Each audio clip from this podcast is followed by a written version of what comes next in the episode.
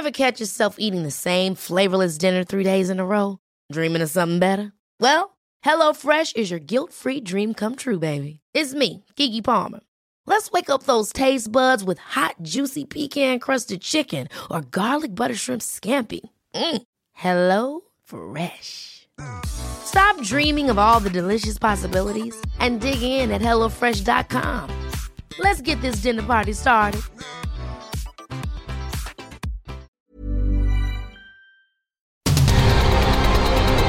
El Heraldo Radio presenta Cámara de Origen. Un espacio para enterarnos del trabajo de las legisladoras y legisladores en los Congresos de México. En Cámara de Origen tiene la palabra Carlos Zúñiga Pérez.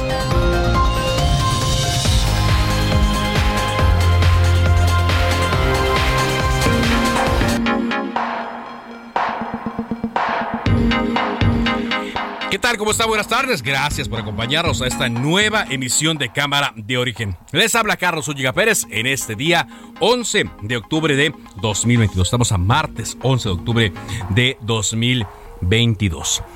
Hay alertas que se están levantando a nivel mundial, pero pareciera que en México todavía no tantos, referente a la economía.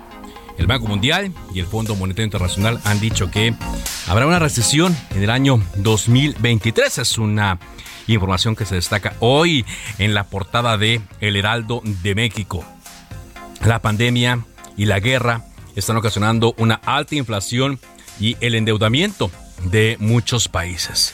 México evidentemente no está exento de este tipo de fenómenos. Ya usted que va al centro comercial se da cuenta de inmediato que todos los precios eh, subieron. Por ejemplo, hasta el pan de muerto ahora está más caro que en otras ocasiones. La clave va a ser qué harán cada nación, qué hará cada nación para salir de esto. Y si las medidas individuales tienen algún efecto en la economía. México va por buen camino, pues a juzgar por lo que viene en el presupuesto y por lo que estarán discutiendo los legisladores más adelante, pues pareciera que no. El panorama es otra vez sombrío, como continuamente es, como cíclicamente es, de acuerdo a lo que dicen los expertos. Aquí lo interesante es ver qué piensan hacer los funcionarios y también quienes llevan los órganos autónomos como el Banco de México. Hoy vamos a estar hablando en Cámara de Origen de la información del momento. Tendremos entrevistas relacionadas al quehacer legislativo. Vamos a hablar de la ciberseguridad y por supuesto su participación. Arrancamos como siempre lo hacemos escuchando cómo va la información a esta hora del día.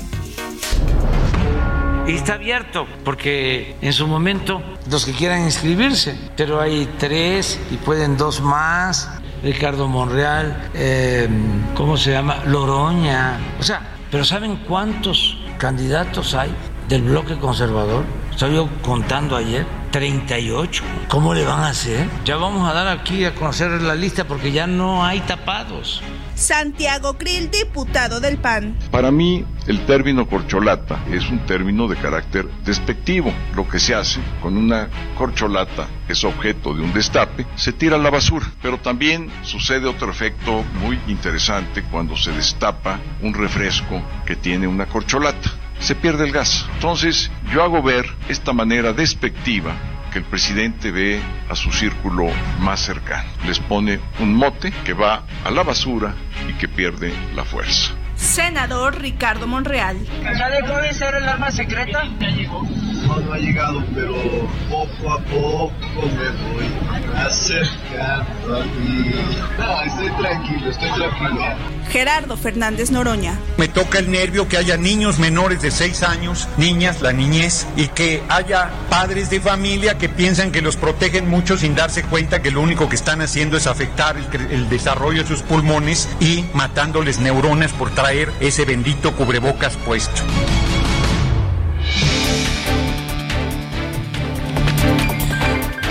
Si alguna vez Fernández Noroña se haya preocupado por el tema del cubrebocas. En Vamos a más de la información del día. Por mayoría de votos, el Pleno del Congreso del Estado de México aprobó las reformas, las que habíamos platicado aquí en Cámara de Origen, las reformas al Código Civil de la entidad para que personas del mismo sexo puedan contraer matrimonio en cualquier sede del registro civil sin necesidad de un amparo. Avanzó, finalmente el dictamen llegó al Pleno y hoy fue aprobado por completo en el Estado de México. Y en el Senado de la República se discute en estos momentos la prohibición de las terapias de reconversión sexual. Por cierto, sí, ya va llegando. Eh, la votación se prohíben ya las terapias de reconversión sexual. 69 votos a favor, 2 en contra y 16 abstenciones en este dictamen que prohíbe, prohíbe ya las terapias de reconversión.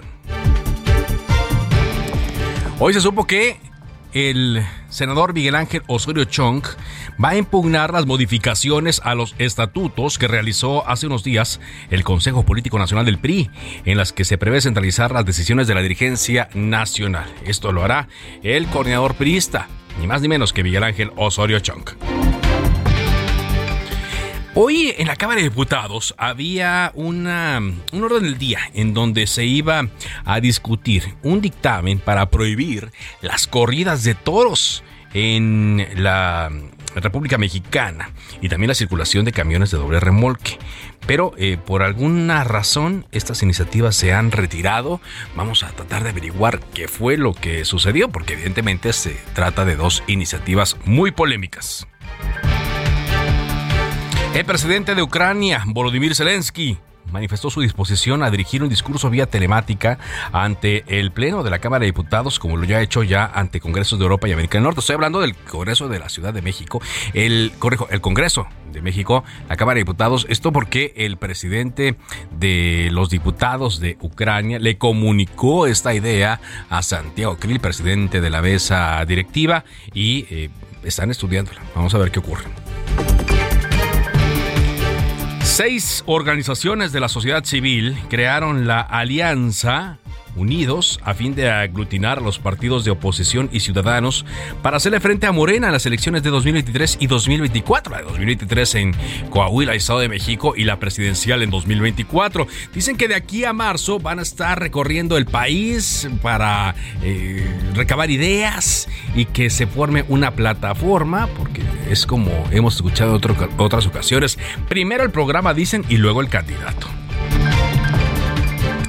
La Secretaría de la Defensa Nacional ordenó el despliegue de 300 elementos del Ejército y de la Guardia Nacional en Cintalapa, en Arriaga y en Jiquipilas, en Chiapas, después de que el domingo ocurrió una balacera que se extendió hasta el lunes, 24 horas de zozobra en esa región.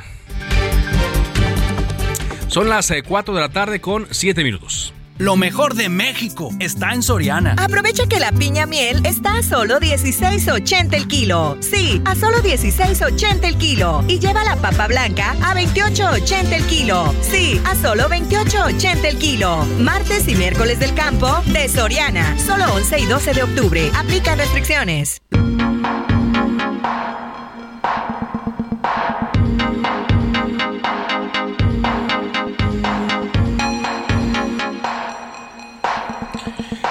Son las 4 de la tarde con 8 minutos. Eh, vámonos contigo, Misael Zavala, directamente al Senado. Hay muchas novedades el día de hoy entre lo que está haciendo Miguel Ángel Osorio Chong contra los estatutos de su partido y también ya esta acción de inconstitucionalidad que se presentó en contra de la aprobación de que la Guardia Nacional pasara bajo el mando de la Secretaría de la Defensa Nacional. Toda esta información contigo. Adelante, Misael. Carlos, buenas tardes, buenas tardes al auditorio. Efectivamente, pues el bloque opositor revivió, o al menos de momento eh, así se está viendo, debido a que 49 senadores del PAN, del PRI, del PRD y Movimiento Ciudadano también se suma el Grupo Plural, pues firmaron ya una, una acción de inconstitucionalidad que interpusieron ante la Suprema Corte de Justicia de la Nación contra el decreto presidencial por el cual se pasa el control de la Guardia Nacional a la Secretaría de la Defensa Nacional. En este escrito se establece además que dichas reformas desplazan a los miembros de la Policía Civil para que únicamente sea integrada por militares, además de habilitar a la Guardia Nacional para desplegarse en todo el territorio nacional, pasando por alto las cláusulas de coordinación entre los tres niveles de gobierno. Esta propuesta, esta acción de inconstitucionalidad ya fue presentada, pero eh, cabe eh, resaltar que los grupos parlamentarios no dieron una conferencia de prensa, digamos, en conjunto, sino eh, por separado. Habló Acción Nacional, también habló el coordinador del PRI para informar de que ya interpusieron esta, esta acción de inconstitucionalidad y esto debido al decreto eh, pues que fue avalado en septiembre eh, para que la Guardia Nacional pase al control de la Secretaría de la Defensa Nacional, lo cual pues para la oposición es algo que viola eh, la Constitución prácticamente. En este sentido también pues eh, se le cuestionó al coordinador del PRI en el Senado, Miguel Ángel Osorio Chong, y él dijo que pues en esta situación sí se va a sumar al bloque opositor toda la bancada priista, ya que todos sus senadores decidieron firmar esta acción eh, debido a que pues están de acuerdo en que viola la Constitución. Y también se le cuestionó al coordinador priista Miguel Ángel Osorio Chong sobre este tema de la comisión del Consejo Político Nacional que tuvo el Partido Revolucionario Institucional. Él dijo que pues alista una impugnación contra las modificaciones a los estatutos que realizó este Consejo Político, en las que se prevé centralizar las decisiones en la dirigencia nacional y que ya no se consulte nada, es decir, que pues que todo lo que se vaya a definir por parte del PRI sea pasado únicamente por la dirigencia de Alejandro Moreno Cárdenas. Para el priista eh, Miguel Ángel Osorio pues esto eh, pues no es correcto debido a que él eh, pues ha dicho que se debe de abrir el partido a la militancia. También se le cuestionó si sigue firme como coordinador del PRI en el Senado. Él dijo que hasta este momento pues es decisión de los senadores priistas y ninguno de ellos ha dicho que deba de ser removido en este cargo. También te comento, Carlos, que hoy también se realizó pues en una sesión solemne con motivo de un homenaje luctuoso dedicado a Faustino López Vargas, senador fallecido en un accidente automovilístico junto a su esposa Pilar Hernández Morales. Esta situación pues fue muy conmovedora, conmovedora ya en el Senado de la República debido a que pues participaron los 10 hijos de la pareja que falleció el pasado 8 de octubre. Carlos, hasta aquí la información los 10 hijos, así es, después de que pues el eh, coordinador Ricardo Monrada ya reprochaba que muchos eh, no fueron a los servicios fúnebres del de eh, senador Faustino. hoy se le hizo este homenaje donde también Mario Delgado, corrijo no Mario Delgado, Dante Delgado, nada que ver. Dante Delgado, el eh, coordinador de eh, Movimiento Ciudadano, eh, pidió que se hiciera un fideicomiso, ¿no? Que se creara un fideicomiso, que los senadores se cayeran con una lana y que el Senado pusiera otra parte, sobre todo para garantizar la educación de los hijos menores de la pareja fallecida. Así es, efectivamente, Carlos. Todos los senadores, todos los coordinadores pasaron a hablar en este sentido. Eh, pues hubo muchas palabras de aliento para los hijos de Faustino López que pues ahora se quedaron huérfanos. En este sentido, pues sí, como bien lo comentas, el, el senador de Movimiento Ciudadano, Dante Delgado, pidió que se eh, conforme un fideicomiso. Esto se va a ver en la mesa directiva para ver eh, cómo se va a armar este fideicomiso, cómo, cómo va a operar, pero sí quedó abierta esta posibilidad. Muy bien, muchas gracias. Gracias por este reporte. Gracias, Carlos. Que tengas buena tarde. Buenas tardes. Son las 4 eh, de la tarde eh, con 13 eh, minutos. la información que teníamos hasta el mes pasado en torno a una ley que prohibiría definitivamente la tauromaquia a nivel federal es que la diputada Melissa Vargas Camacho del PRI va a presentar esta iniciativa de carácter ciudadano que reforma la Ley General de Equilibrio Ecológico y Protección al Ambiente. Eh, decían entonces que era una demanda de activistas, defensores que, debido a intereses económicos y diversos grupos de poder, no había prosperado en otras ocasiones. Nosotros hemos estado siguiendo aquí, por ejemplo, lo que ocurre en la, el Congreso de la Ciudad de México, donde no se ha aprobado una iniciativa que está pendiente desde hace mucho tiempo. Hoy estaba en eh, el orden del día discutir este tema, pero por alguna razón se retiró junto a otros. Por eso le agradezco mucho a la propia diputada Melissa Vargas que nos eh, tome la llamada. Ella es diputada del PRI por el Estado de México y como le decía, integrante de la Comisión de Medio Ambiente y Recursos Naturales. ¿Cómo le va, diputada? Muy bien, muchísimas gracias por la invitación a tus órdenes. Un gracias. gusto saludar a todos. igualmente, gracias por acompañarnos aquí en Heraldo Radio. Pues preguntarle directamente qué fue lo que pasó, porque eh, si estaba contemplado que hoy se discutiera, se retiró esta iniciativa del orden del día. Bueno, fue una decisión de la presidencia de la mesa directiva darle un nuevo orden a los temas que se estarán discutiendo el día de hoy, mañana y pasado.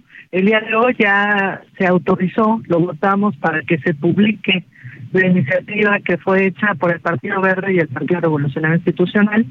Déjame compartirte que es una iniciativa que firma los dos coordinadores de los grupos parlamentarios, PRI y Partido Verde, y la diputada Karen Castrejo, presidenta de la Comisión de Medio Ambiente, y tu servidora Melissa Vargas como integrante de la misma. Y estamos previendo que se pueda pasar también a breve, en breve ya a discusión. No vamos a quitar el dedo renglón, es una iniciativa ya muy demandada. No existe un solo Congreso del Estado de la República en donde no se haya presentado una iniciativa al respecto. Son cinco estados de la República que ya prohíben las corridas de toros, pero en todas las legislaturas locales al menos hay una iniciativa en este tema y también en municipios se han ajustado sus normatividades internas, sus bandas municipales y sus reglamentos. Ya hay varios de la República para prohibir las corridas de toros a nivel municipal dentro de los espectáculos. Es decir, es un es un movimiento que cada vez más avanza, que hoy en día, pues ante el evidente incremento de las violencias, hay que cerrarle el paso a todo tipo de violencia, y la violencia, pues no podemos convertirla o hacerla ver como parte de nuestra cultura.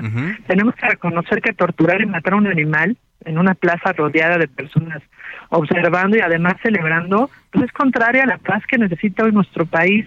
Hablamos de pacificar, pues tenemos que también empezar a combatir todos los tipos de violencia que existen. Tú lo sabes perfectamente. Eh, hay estudios que señalan que la violencia contra los animales está íntimamente ligada con la violencia en las comunidades también.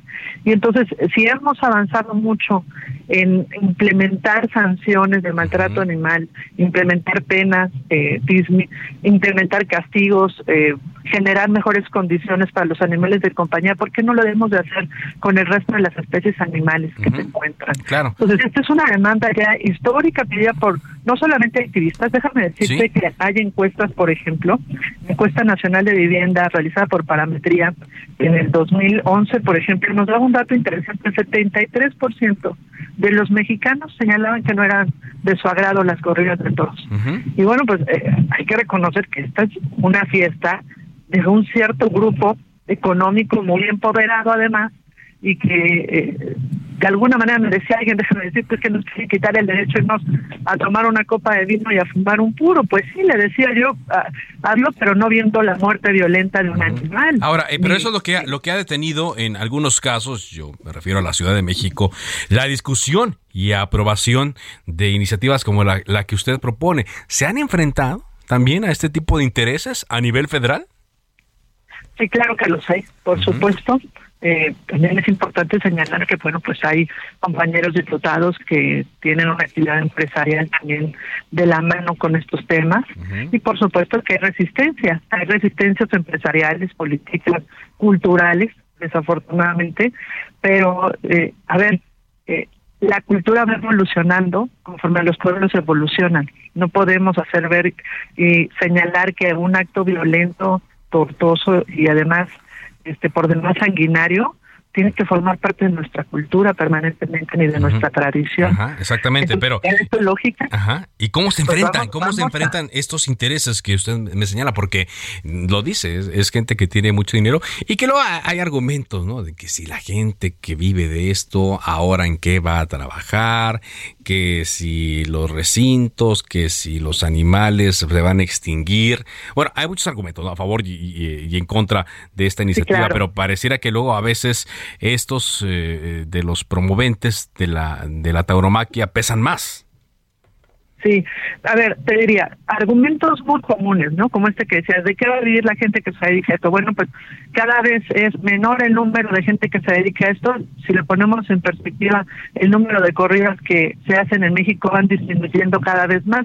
Ni siquiera existe, déjame decirte, un registro nacional de cuántos trabajadores viven de esto porque muchos de estos empleos incluso son empleos informales, es decir, que se gestan alrededor de las plazas de toros, eh, estos tianguis, este, comida ambulante que se da. Es decir, ni siquiera es una industria que produzca como tal una enorme cantidad de empleos formales. Tan es así que hemos solicitado el registro de seguro social para que nos haga adelante y no existe. ¿no?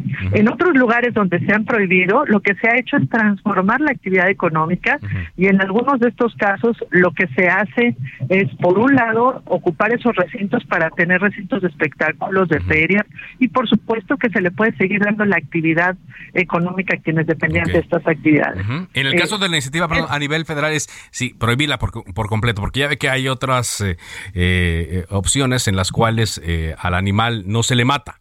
Aquí sería prohibir completo to- eh, toda, to- toda Sí. la corrida. Eh, está- estamos proponiendo su prohibición tanto en espectáculos públicos como en espectáculos privados, porque ha habido casos en donde le buscan dar la vuelta a la ley y dicen, bueno, es que esto es un espectáculo privado a Ajá. puerta cerrada y pues obviamente este, comprados boletos en lo oscurito y dicen que son familiares cuando en realidad pues fueron abiertas.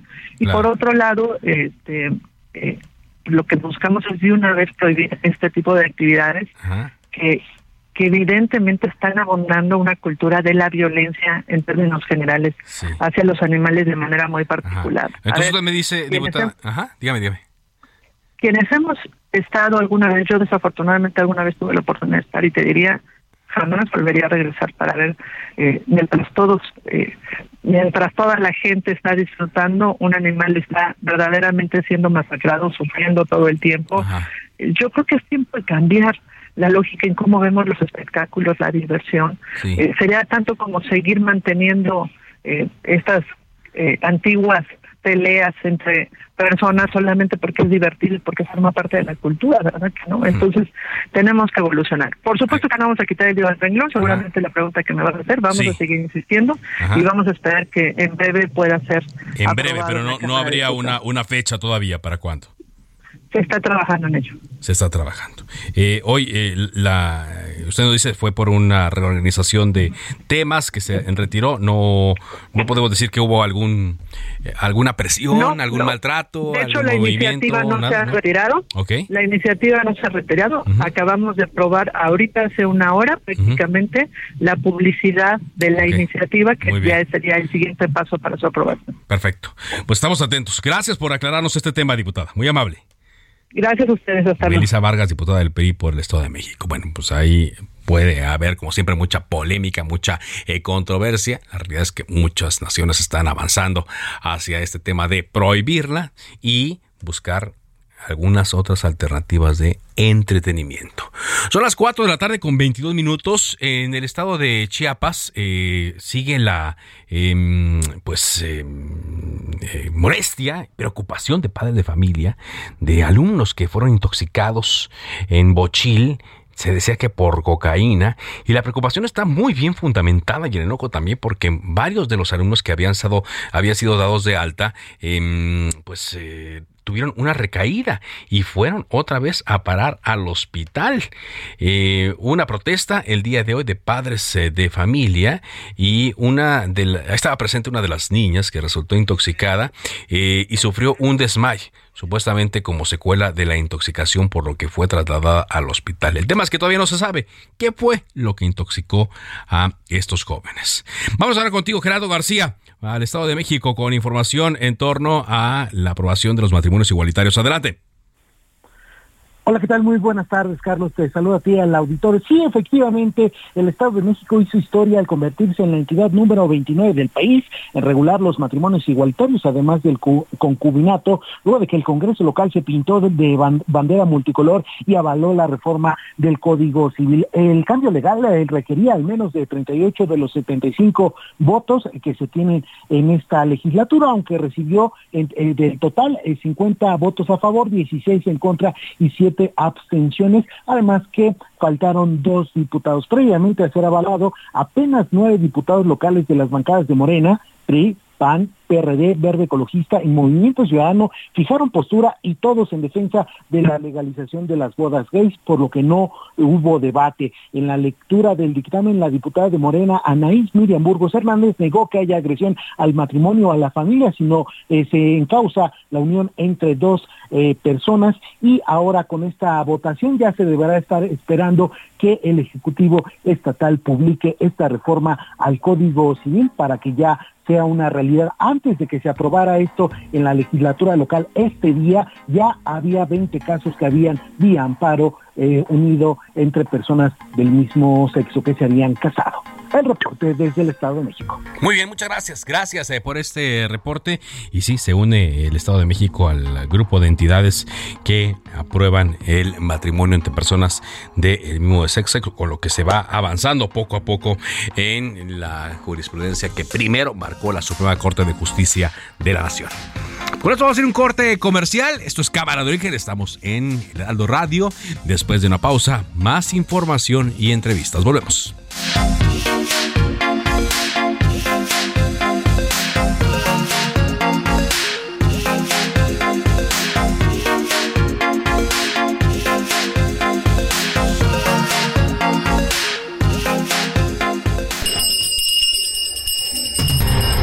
Decreta un receso.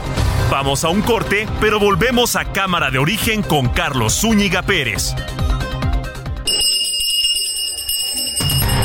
Se reanuda la sesión. Volvemos a Cámara de Origen. Ryan Reynolds here from Mint Mobile. With the price of just about everything going up during inflation, we thought we'd bring our prices down. So to help us, we brought in a reverse auctioneer, which is apparently a thing. Mint Mobile unlimited premium wireless. Ready to get 30, 30, bit to get 30, bit to get 20, 20, 20, bit to get 20, 20, bit to get 15, 15, 15, 15 just 15 bucks a month. So, Give it a try at mintmobile.com slash switch. $45 up front for 3 months plus taxes and fees. Promo rate for new customers for limited time. Unlimited more than 40 gigabytes per month slows. Full terms at mintmobile.com. Con Carlos Zúñiga Pérez.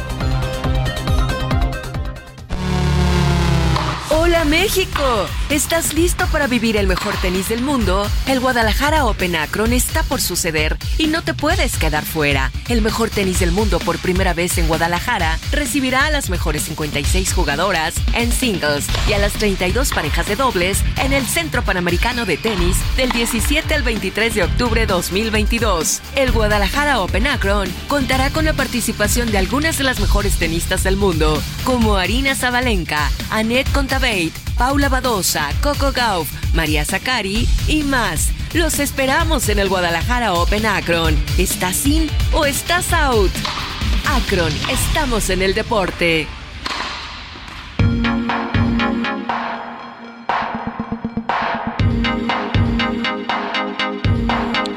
Bueno, vamos a avanzar con la información en eh, cámara de origen a través de Heraldo Radio. Le decía hace rato que sigue la incógnita sobre qué sustancia fue la que intoxicó a más de 50 adolescentes, estudiantes de una secundaria en Bochil, en Chiapas.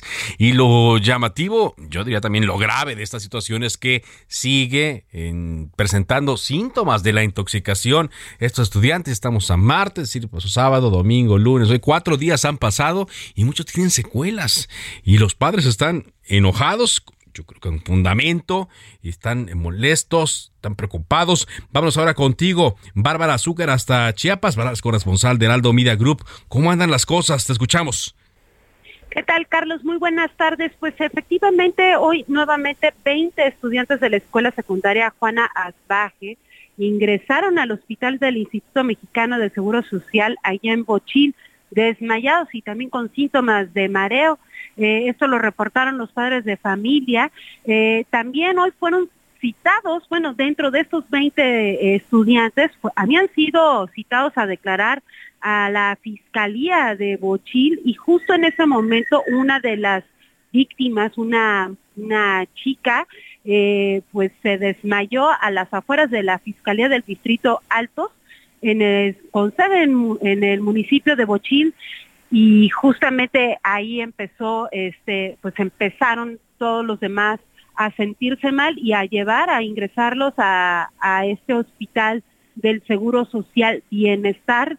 Y bueno, apenas ayer 13 eh, alumnos habían reingresado al hospital al nosocomio con afectaciones en su salud, luego de, de, pues de esto que pasó el viernes, de esta tragedia de estos estudiantes adolescentes, que no se sabe todavía con certeza qué fue lo que les provocó, les, está provocando estas, eh, en algunos casos, convulsiones, desmayos, taquicardias, aún no se sabe, la Fiscalía ha descargado ya con 30 pruebas el día de ayer que había publicado en su último comunicado sobre, sobre este caso, pues habían publicado de que no, eh, en las pruebas este, toxicológicas que se le hicieron no hay cocaína, sin embargo, pues está la suspicacia de los otros papás, porque en otros estudios que hicieron en una clínica privada, pues sí había salido este positivo, entonces todavía hay una incertidumbre eh, sobre qué es, si no es cocaína, qué es, por qué, por qué los niños están volviendo a sentirse mal. Muchos que habían, habían sido, la mayoría habían sido dados de alta y nuevamente dos días después de, este suceso vuelven a sentirse mal. Hoy nuevamente 20 niños, 20 adolescentes fueron reingresados al hospital y bueno, de acuerdo al, comunicado que nos enviaron ayer la Fiscalía del Estado, pues hay 29 denuncias por estos hechos. El día de hoy iban a hacer eh, los papás una manifestación, una marcha pacífica en el municipio de Bochil, pues como a manera de presión y también pues para decir, no, aquí estamos, estamos preocupados. Sin embargo, ayer en un video eh, los papás dijeron que no lo iban a realizar, que iban a esperar.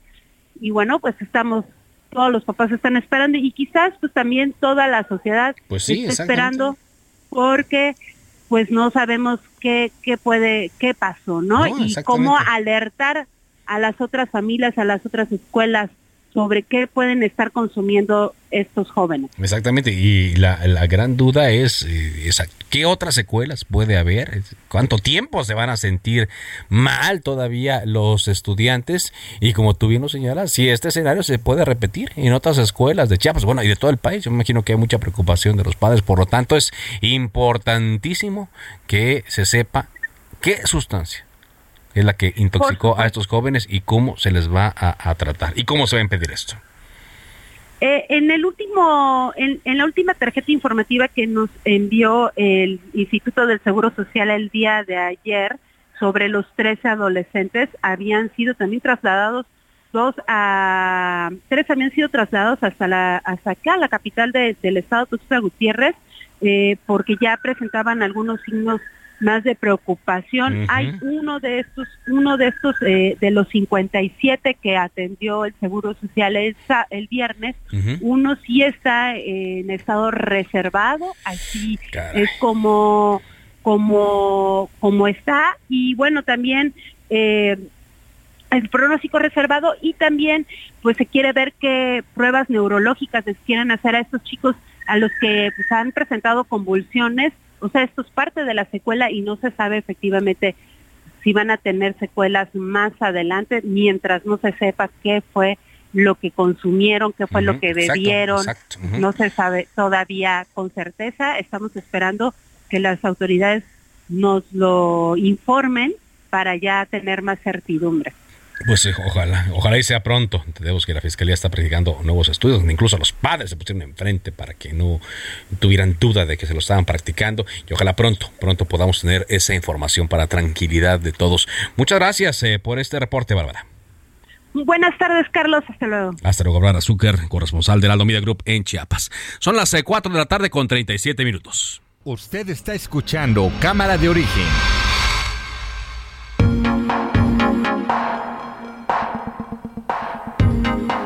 Pues el tema de la ciberseguridad está muy presente, toda vez lo que conocimos hace un par de semanas que le ocurrió a la Secretaría de la Defensa Nacional, pero también es algo que ocurre cotidianamente a empresas, eh, a organizaciones eh, no gubernamentales y a personas en general, a ciudadanos en general. Por eso se está preparando una ley de ciberseguridad, Ley Nacional de Ciberseguridad. Y agradezco mucho que nos acompañe en esta tarde el diputado Javier López Casarín, presidente de la Comisión de Ciencia y Tecnología de la Cámara de Diputados. ¿Cómo le va, diputado? Hola Carlos, muy buenas tardes. Muy bien, muchas gracias. Gran tema el que estás abordando. Por supuesto, porque auditorio. Igualmente, muchas gracias por acompañarnos aquí en Heraldo Radio, porque decía, ¿no? Se generó, eh, pues, evidentemente, mucho escándalo, como debe ser por el tema de la Secretaría de la Defensa Nacional, pero no es la única entidad que ha sido afectada eh, por un hackeo. No, no lo es, ni será la última, ni la única. el, concepto que estamos abordando hoy, pues qué bueno que ha tomado ahorita eh, relevancia en la agenda mediática, en la agenda legislativa, eh, pues realmente en, la conversación de, todo el país. Qué bueno, era, era, era momento, lamentablemente detonado por pues un, un ciberataque que este, es fructífero y que además pues habrá que ver cuáles eran los, los objetivos que estaban detrás para que hagan un, un concreten un ciberdelito y además, o ciberataque, y que además difundan la información. Se habrá que entender cuál era el fin que había atrás, porque pues detrás de cada ciberataque o de ciberdelito, y por eso la importancia, pues hay un interés, y ese interés puede ser monetario, que hay muchos, y te estoy hablando ah, en, en la película global, hay este, políticos, políticos con el fin de desestabilizar gobiernos, con meramente intereses que tengan una repercusión política, pero que además de repercusión política, pues puede tener repercusiones o una oleada en decisiones de inversión, en las economías, en fin, hasta dónde la quieren buscar que tenga efectos, pues ya son, son temas que hay muy, muy detrás, o lo que hemos visto en eh, y como se ha hablado, las, las guerras del, del, presente y el futuro van a comenzar con ciberataques, tal cual como lo hemos visto en la invasión de, de Rusia a, a, Ucrania. Entonces, eh, pues qué bueno que ya está ahí, porque lleva mucho tiempo.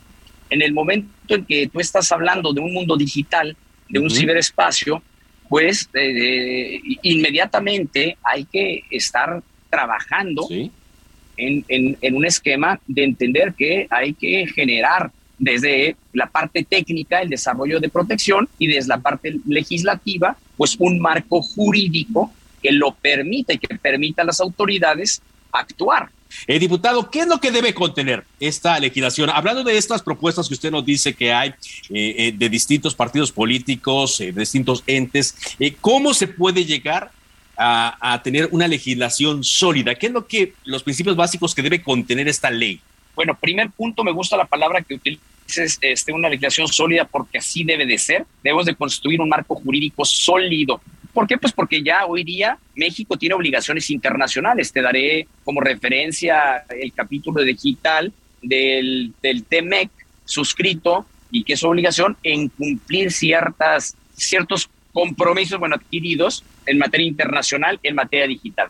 Pero aunado a eso, pues bueno, lo que tienes que hacer es no solamente los compromisos que tienes, sino la obligación que tienes tú como Estado rector para proteger a tus, a tus ciudadanos, personas físicas, personas morales, cualquiera que transite por tu territorio. Y cuando hablas de eso, tenemos que entender que el ciberespacio pues no está visto o delimitado como geográficamente estamos acostumbrados a ver nuestro país. Entonces, es una primera reflexión. Segundo, mencionas partidos políticos. El tema de la, de la del ciberespacio o de este marco jurídico no está acotado ni a ideologías ni a partidos políticos. Esto es un tema en el cual estamos de acuerdo todos.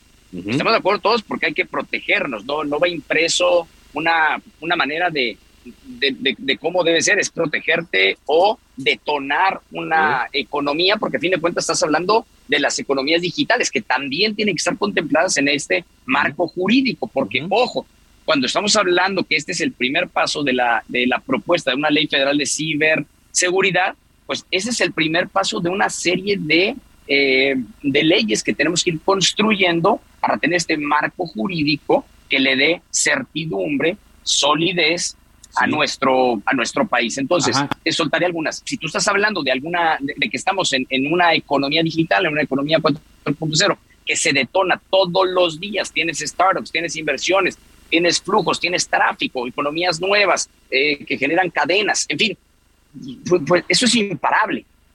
Y eso sucede sí o sí. Y, para darte un ejemplo, este, no importa si alguien ha escuchado la palabra metaverso o no, o si cree en él o no. ya hay transacciones económicas en ese lugar, entonces ya hay una economía y que de hecho se estima que esta economía va a crecer en eh, miles de millones de dólares en los siguientes años. Entonces, eso ya está. Por, otra parte, eso ya está, ¿no? Eso ya sucede. Por otra parte, tienes un reto que, que hemos abordado en nuestro país, por ejemplo, de diferentes formas. Si te acuerdas, hace algunos años se buscó el poder tener la cédula de identidad única, que es fundamental. ¿Por qué? Pues porque a un, a un menor, pues cómo lo identificas. Y, en nuestro país seguimos en que tienes que tener la receta del, la receta este, del médico, del pediatra, tienes que tener un acta, o sea, no, no, hay algo tangible y por eso la reflexión que había sobre tener una cédula, cédula de identidad eh, única es fundamental, que hoy utilizamos el CUR, pero, pues bueno, eso ya es para cierta edad. O sea, hoy cómo le das identidad a los menores de años. Entonces, bajo esa reflexión, pues viene otra que habría que analizar profundamente, como ya sucede en otros países, que es pues la ley de identidad digital. Y esa ley de identidad digital, pues generas un, un número, eh, por decir un número, por si pero si utilizamos la tecnología blockchain, que es una tecnología exponencial, pues estarías hablando que te, va a otorgar un token.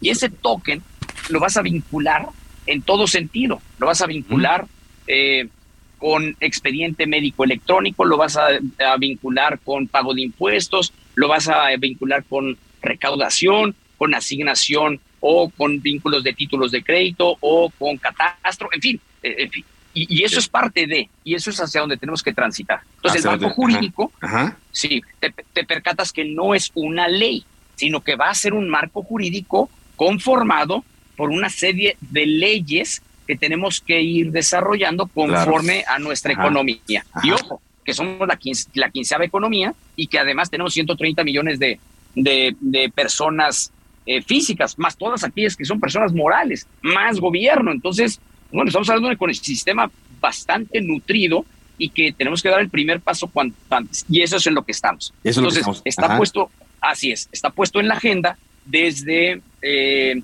el plan de trabajo de, que iniciamos esta comisión como una de las prioridades. Y que también dentro de las prioridades decidimos hacer un trabajo en conferencia entre diputados y senadores, donde el presidente de la Comisión de Ciencia y Tecnología en el Senado, el senador Jorge Carlos Ramírez Marín, pues bueno, nos entendimos muy bien para poder trabajar en conferencia, que qué quiere decir esto, pues alinear objetivos, prioridades, tiempos y dedicarle el, el, el trabajo y la energía para que esto para que esto salga con una o, sea, eh, estamos, eh, estamos hablando, eh, diputado, estoy platicando con el diputado Javier López Casarín, estamos hablando, diputado, de que se está haciendo un trabajo conjunto ya directamente con el Senado para que no se vea esto como algo individual, sino que de una vez se aporten todas las ideas necesarias y que pues sea una legislación que se que salga más bien pues con un apoyo importante por lo necesario que es.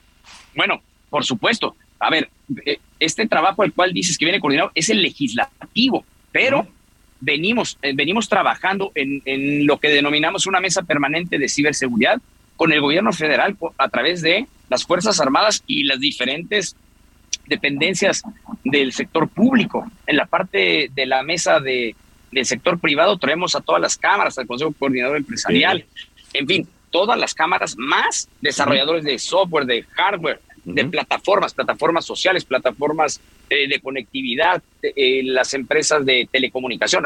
Es más, todos los que de alguna manera están involucrados en este ecosistema. Y por supuesto, la parte de la academia, pues, porque es donde vas eh, fomentando las, las carreras del, del futuro. Entonces, es un colectivo importante. claro, por supuesto, por supuesto. Y bueno, pero si le parece, conforme vayan avanzando y eh, en las dos cámaras sobre esta legislación, podemos ir eh, viendo la manera de, de, platicar. ¿Le parece? Con, me encanta la idea y te acepto la invitación porque es importante que esto este, no sea algo pasajero. Esto es algo que llegó para quedarse es parte de una política pública que debe de ser permanente, debe de ser visto como una inversión y ojo, y esto debe de ser una reflexión para que todos en casa tomemos las medidas necesarias y entender que es de gran responsabilidad el estar eh, poniendo atención a lo que sucede con nuestras contraseñas, con los dispositivos que tengo acceso, con los hardwares, porque eso es una realidad donde estoy dando vulnerabilidad eh, a, a, mi, a, mi, a mi casa, ¿no? Eso es ya como persona física y digo mi casa, porque permito que ingresen y con que ingresen a un dispositivo se, se, se conectan a todos los demás. Entonces hay que generar una reflexión importante. Muy bien. Pues le agradezco mucho. Muchas gracias, eh, diputado, por esta entrevista y platicamos un poco más adelante. Te agradezco. Con todo el gusto. Gracias a ti y a todo el auditorio. Hasta pronto. Es el diputado Javier Hasta López Cáceres. Oye, gracias.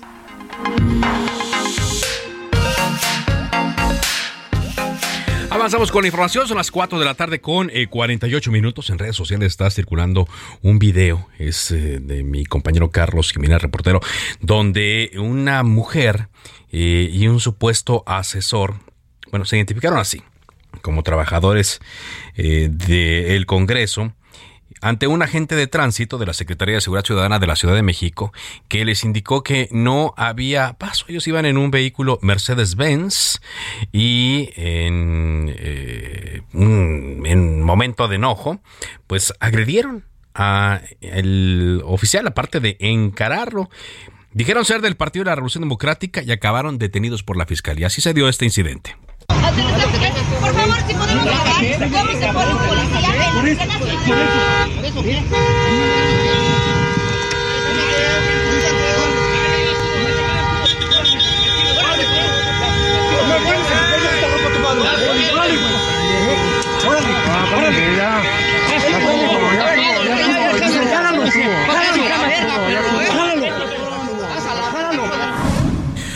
pues eh, ahí estaban, eh, uno de los tantos bloqueos que hay en esta Ciudad de México, parece una avenida que mm, va directamente hacia el Palacio Legislativo de San Lázaro. Bueno, nosotros consultamos con el, Partido de la Revolución Democrática y eh, Raimundo Moreno, del partido, él dice que las personas que se ven en el video no colaboran con el PRD.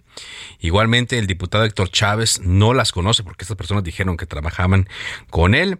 Señalan que en el PRD hemos luchado por un país de leyes y derechos y rechazamos que se nos vincule con actitudes prepotentes o que falten a la ley. Es lo que señala del Partido de la Revolución Democrática. Vamos contigo con más información. Noemí Gutiérrez, reportera de Heraldo Media Group. Adelante. Hola, muy buenas tardes. Pues comentarte que hoy hubo varios temas en la conferencia de prensa matutina y hoy el presidente Andrés Manuel López Obrador pues afirmó que su esposa, la doctora Beatriz Gutiérrez Müller, no aspirará a ningún cargo en las próximas elecciones. Dijo que continuará con su trabajo de investigadora.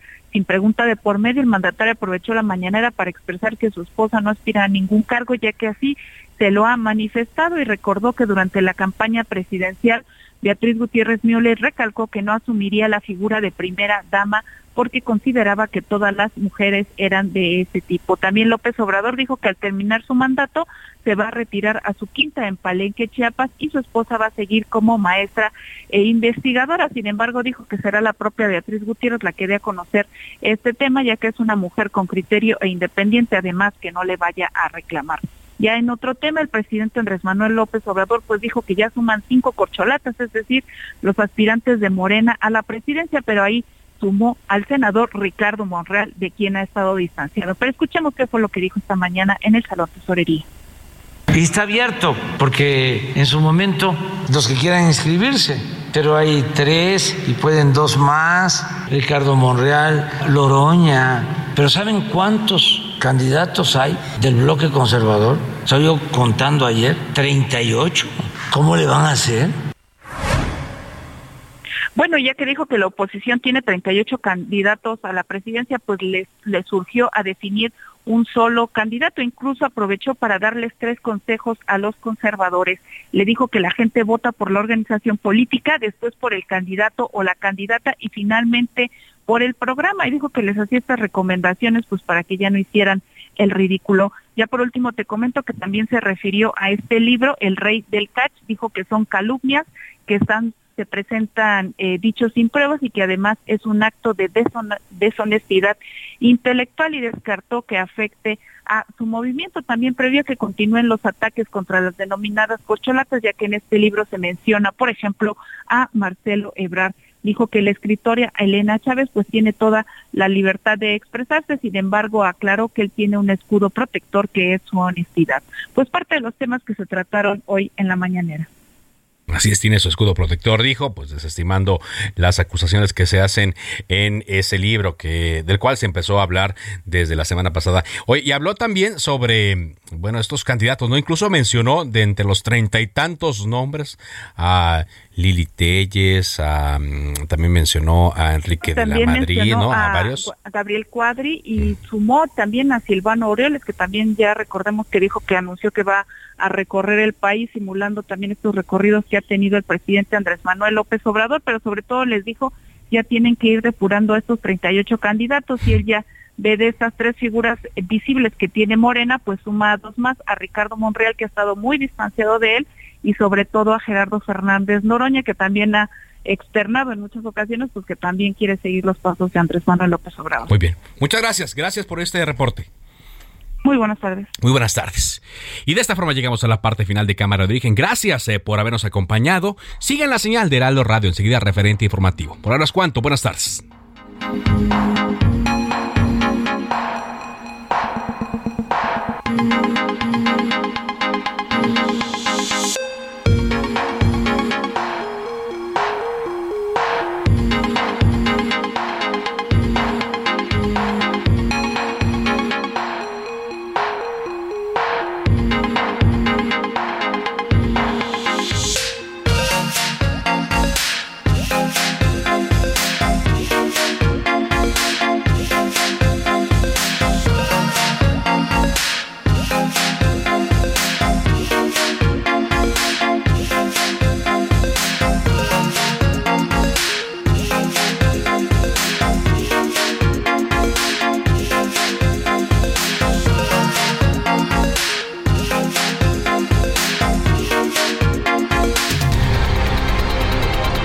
Cita para el próximo programa.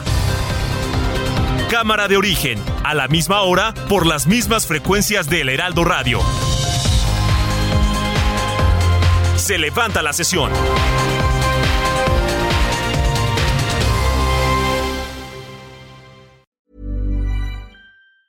Ever catch yourself eating the same flavorless dinner three days in a row? Dreaming of something better? Well, HelloFresh is your guilt-free dream come true, baby. It's me, Gigi Palmer. Let's wake up those taste buds with hot, juicy pecan-crusted chicken or garlic butter shrimp scampi. Mm. Hello Fresh. Stop dreaming of all the delicious possibilities and dig in at HelloFresh.com. Let's get this dinner party started.